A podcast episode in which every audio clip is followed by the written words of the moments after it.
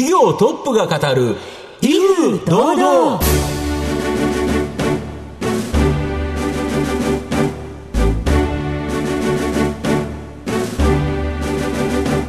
毎度相場の福の神こと藤本信之です。アシスタントの飯村美希です。この番組は巷で話題の気になる企業トップをお招きして番組の指揮者的役割である藤本信之さんが独特のタクトさばきでゲストの人となりを楽しく奏でて紹介していく企業情報番組です。今週もどうぞよろしくお願いいたします。今回も素敵なゲストをお招きしてお送りいたします。どうぞ最後までお楽しみください。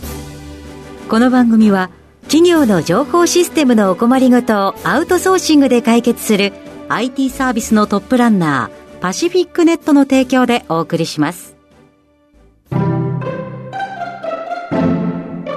業トップが語る威風堂々それでは本日のゲストをご紹介します証券コード7065東証スタンダード上場 UPR 株式会社代表取締役社長執行役員坂田義也さんにお越しいただいています。坂田さん、本日どうぞよろしくお願いいたします。はい、よろしくお願いいたします。失礼します。UPR 株式会社は東京都千代田区内幸町に本社があります。物流、製造現場向けの荷台、パレットなどをレンタル販売する企業です。それでは、坂田さんの方からも簡単に御社のことを教えてください。まあ、パレットというもののレンタルを主業務としています。あの、パレットというとですね、なかなか皆さん馴染みがないかもしれないんですけども、あの、物流用のパレットで、絵の具のパレットとか、化粧用のパレットではありません。はい あの、よくあの、ホームセンターとか荷物の下に箱型の台があると思うんですけど、はいこれがですね、パレットで、えーこれはあの、物流ではなくてはならないもので、今特にあの、物流の2020年問題等で、パレットが注目されていると。まあ、そういうような事業をしております。ありがとうございます。また後ほど事業内容についてはじっくりと伺っていきたいと思いますが、まずは坂田さんの自己紹介を兼ねまして、しばし質問にお付き合いいただきたいと思いますので、どうぞよろしくお願いいたします。はい、よろしくお願いします。では、坂田さん、生年月日を教えてください。えー、1964年の5月の59歳になります。ご出身はどちらでしょうえっ、と、山口県の宇部市ですね。御社の社名の UPR の U は宇部。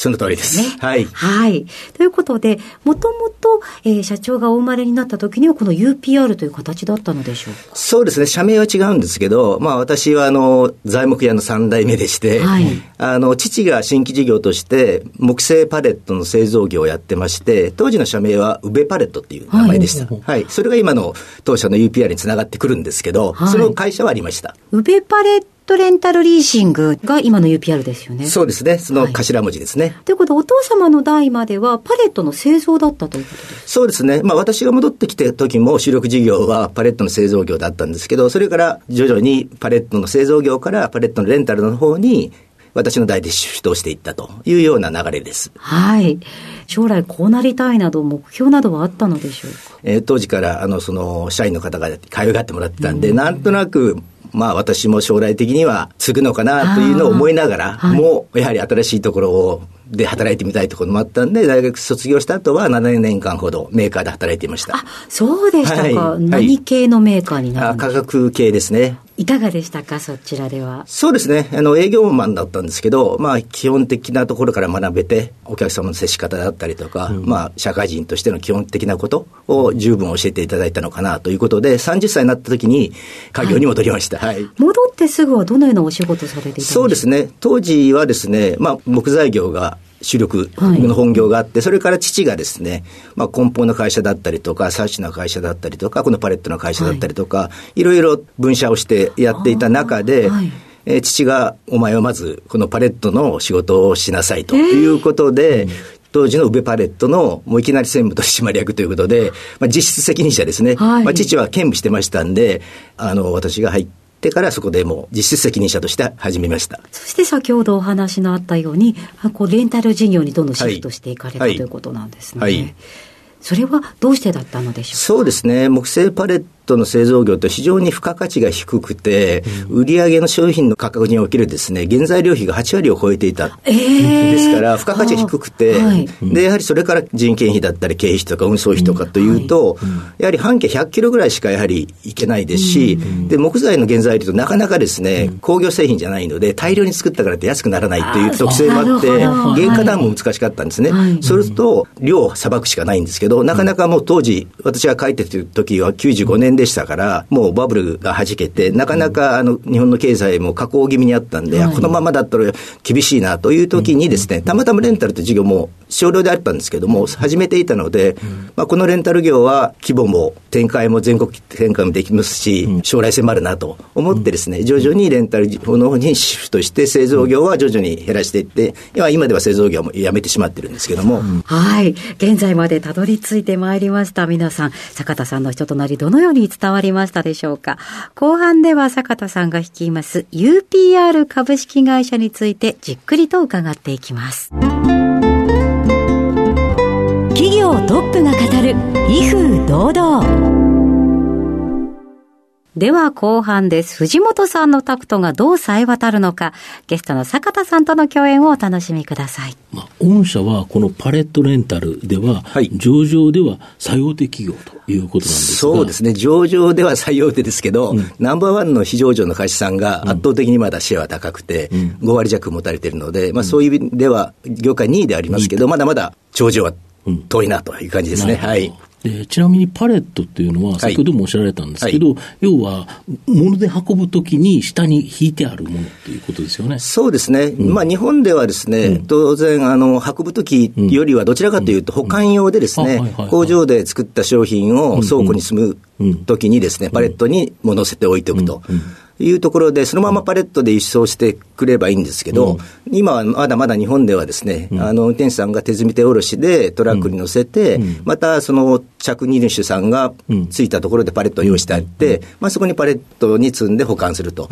保管用のパレットの方がまだ多いですけど、まあ、将来的には輸送用のパレットが増えてくるというふうに考えてますけども、はい。この保管用のパレット含めて、はい。パレットって日本に何枚ぐらいあるもんですか？そうですね。枚って数えるんですかはいはい、枚ですね。はい。あの、まあ、日本パレット協会っていう業界団体がありますけど、そこの推定ですと5億枚って言われてます。なるほど。はいで、えっ、と、このパレットレンタルはい業界があるかと思うんですけど、はい御社を含めてはいということだと思うんですけど、それが大体どれぐらいのレンタルそうですね。これもあの、パレット協会が毎年統計を取ってるんですけど、はいはいはい今年の一番最新のデータですと2600万枚。まだまだ割合が5%ちょっとです5ね。枚世の中にあって、はいはいそのレンタルされてるのは2600万枚。そうですねで、御社がレンタルしてるのは、480万枚ですね。480万枚です。だまだまだその比率としては低いと。ということはメーカーが持ってたりするわけですか？そうですね、メーカーさんだったりとか、倉庫業者さん等がですね、はいはい持たれてる場合、特に、あの、メーカーさんが、どちらかというと、日本の場合には、自社パレットといわれるはいはい、自分の保有されたパレットの割合が高い。うん。というのは、なかなかその、さっき言ったようにですね、まだまだ輸送に使われてないんで、同じ場所にある限りは、まあ、買った方がいいというのがあるんで、今後輸送用増えてくると、レンタルパレットの方がいいなというふうに流れが変わってくると思います。なるほど。だけど、パレットのまま、このトラックに、はい。あのフォークリフトでグッと入れて、で、パレットを下ろしたら、はい。楽ちんなのに、はい。なんでいちいち、はい。あの、トラックに積み込むときに、運転手さんが手で運ぶという、なんか謎のことをするんですか？そうですね。これはですね、やはり一番の理由は、あの、パレットを使ってしまうと、その部分が空間空きますので、そうですよね。乗る量が大体3割ぐらい減るんですね。あえーそうすると、はい、あの、はい。やはり日産化してみれば、フルにやはりたくさん積みたいですから、物流コストをやはり低減するということが一番の理由だと思います。はい。ただ、徐々にこのパレットごと積んでいく、はい。パレット輸送化、はい。これが徐々に今広がってるそうなんですけど。そうですね、このシステム一貫パリチゼーションっていうんですけど、物流の2014年代と言われてるように、2024年。はい、あの今までの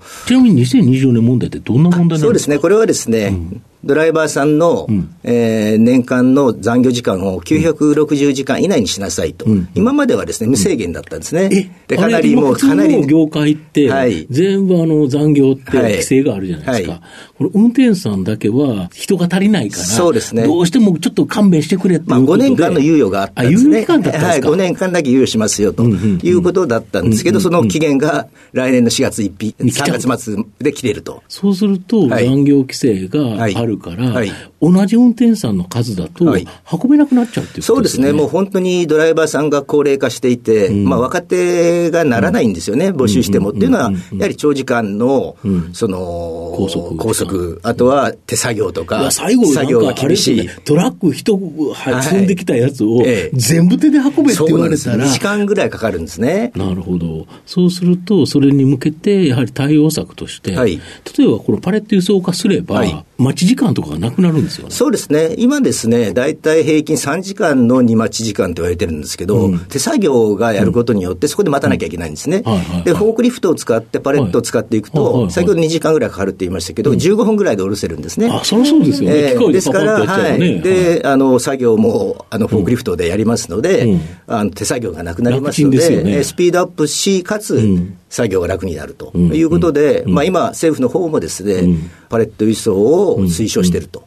いう状況です。で、えー、先ほどおっしゃられた、御社はまあ2位という形なんですけど、はい、この未上場で業界トップの日本パレットレンタルさんと共同でクロスレンタルオープンプラットフォーム、はい、これを開発運営するための業務提携契約を締結というのを発表されてるんですけど、はい、この狙いって何でしょうか？今話したように、今後業界ではですね、やはりパレット輸送化しなきゃいけないというところで、あの政府も後押しをしてくれてますので、はい、えー、パレット輸送化進んでくると、自社パレットで自分で運んでいくのか、うん、レンタルパレットを使うかっていう二択になるんですけど、今、日本ではまだまだ自社パレットが多いんですけど、これがパレットでお客様のところまで行ってしまうと、自社パレットで行くと、それまた回収していかなきゃいけない。そうですね。ですからね。はい、またそれを運賃かけていかなきゃいけない。そうそう、このでパレットだけ山のように積んで持って帰ってこなきゃいけないと。ね、まあ、大量にね、商品を使って、パレットが大量に使うところは回転がいけるでしょうけど、そこまで大きくないメーカーさんだと、どうしても回収するまで時間かかってしまうと、そうするとそこからまたさらに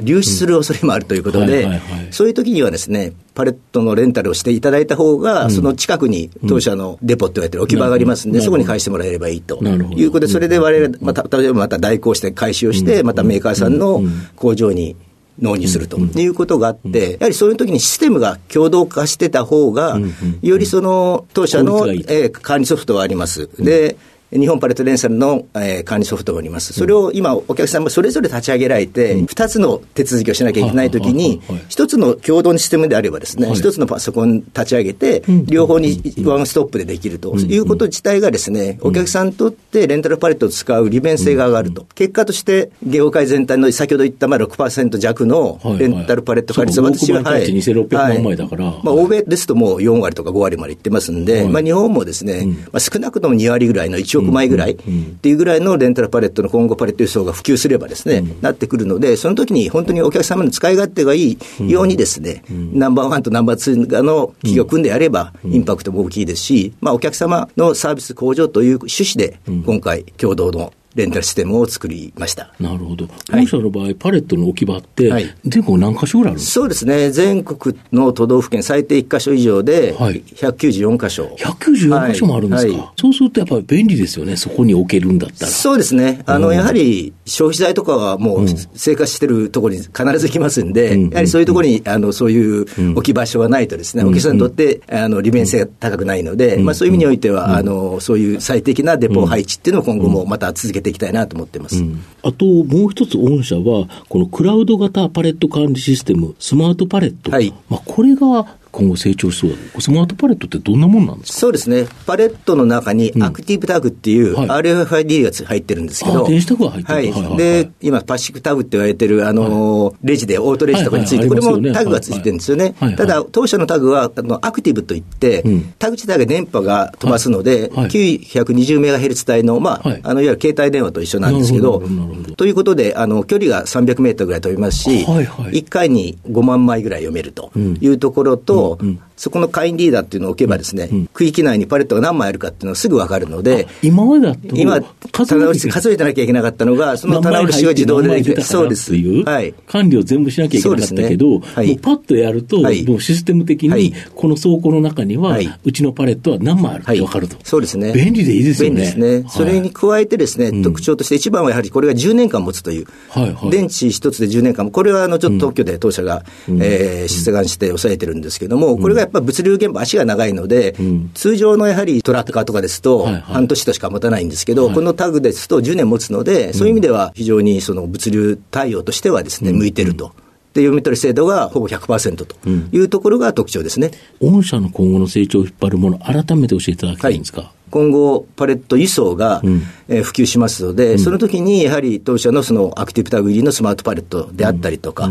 いうところを、まあ、差別化商品としてやると同時にですね、やはり物流現場においてはですね、ただパレットを運ぶだけじゃなくて、ハードのパレットのレンタルだけじゃなくて、まあ、物流の工場から、うん、えー、倉庫までの川下までですね、川上から川下の中で必ずいろんな作業があるんですね。はい、これをやはりその自動化したいっていうニーズがあるんで、まあ、当社としてはパレットをスマホで写したらすぐ何枚あるかとかですね、パレットと上に載ってる商品の紐付けっていうんですかね、やることによって検品レス化するとか、やっぱり検品の時間と非常にかかってるので、検品レスのソリューションを提供するとか、そういうようなですね、当社としては単純なパレットというハードのレンタルから、物流の川上から川下に流れる中のいろんなソリューションを提案できる企業になりたいなということで、そこが成長できる一番の伸びしろかなというふうに思っています。では、藤本さん、最後の質問をお願いします。あなたの心に残る四字熟語を教えていただきたいんですが。不益流行っていう言葉をですね、はい、以前から私、まあ、座右の銘ではないんですけど、よく聞かれると、この言葉でお答えしてるんですけども、はい。不益っていうのは変えてはいけないもの、流行っていうのは変えていかなきゃいけないもの、ですから、われわれとしてはですね、創業の理念である、まあ、社業を通じて社会に貢献しますであるとか、パレットを通じて人々の生活を便利しますというようなところの根本理念、また社員を大切にするとか、そういう根本理念は変えないながらも、やはり今、コロナ禍で世の中変わっているように、まあ、DX って言われているように、トランスフォーメーションしていかなきゃいけない。時代時代にあって、いろんなツールを使いこなしてですね、効率化をしていく。やっぱり変えていかなきゃいけないと。まあ、変化していかなければ生き残れないので、そういう理念は大切に守りながらも、やはり変えていくものは変えていくと。時代の流れに合わせて変え我々のコーポレートメッセージでやってみよう UPR なので、はい、何事にもチャレンジをして変えていこうよっていうことを、でも何でも変えてもいいことはないですよねっていうことで、まあ、不益ということを入れて、不益流行っていうのを私の、まあ、経営の元にしているのかなというふうに考えています。ありがとうございます。改めまして本日のゲストは、証券コード7065東証スタンダード上場 UPR 株式会社代表取締役社長執行役員坂田義也さんでした。坂田さんありがとうございました。ありがとうございました。ありがとうございました。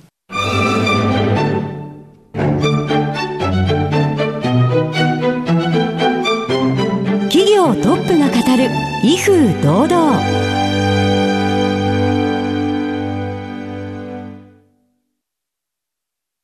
企業の情報システムのお困りごとをアウトソーシングで解決する IT サービスのトップランナー。東証スタンダード証券コード3021パシフィックネットは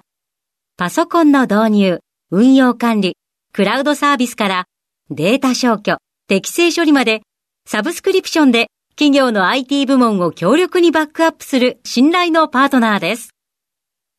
取引実績1万5000社以上。東証スタンダード、証券コード3021パシフィックネットにご注目ください。お送りしてきました企業トップが語る威風堂々、そろそろお別れのお時間です。今日のゲストは UPR 株式会社代表取締役社長執行役員坂田義也さんでした。そして坂田さんの選ばれました四字熟語は不益流行でございましたそれではここまでのお相手は藤本信之と飯村美希でお送りしました次回のこの時間までほなさいならこの番組は企業の情報システムのお困りごとをアウトソーシングで解決する IT サービスのトップランナーパシフィックネットの提供でお送りしました。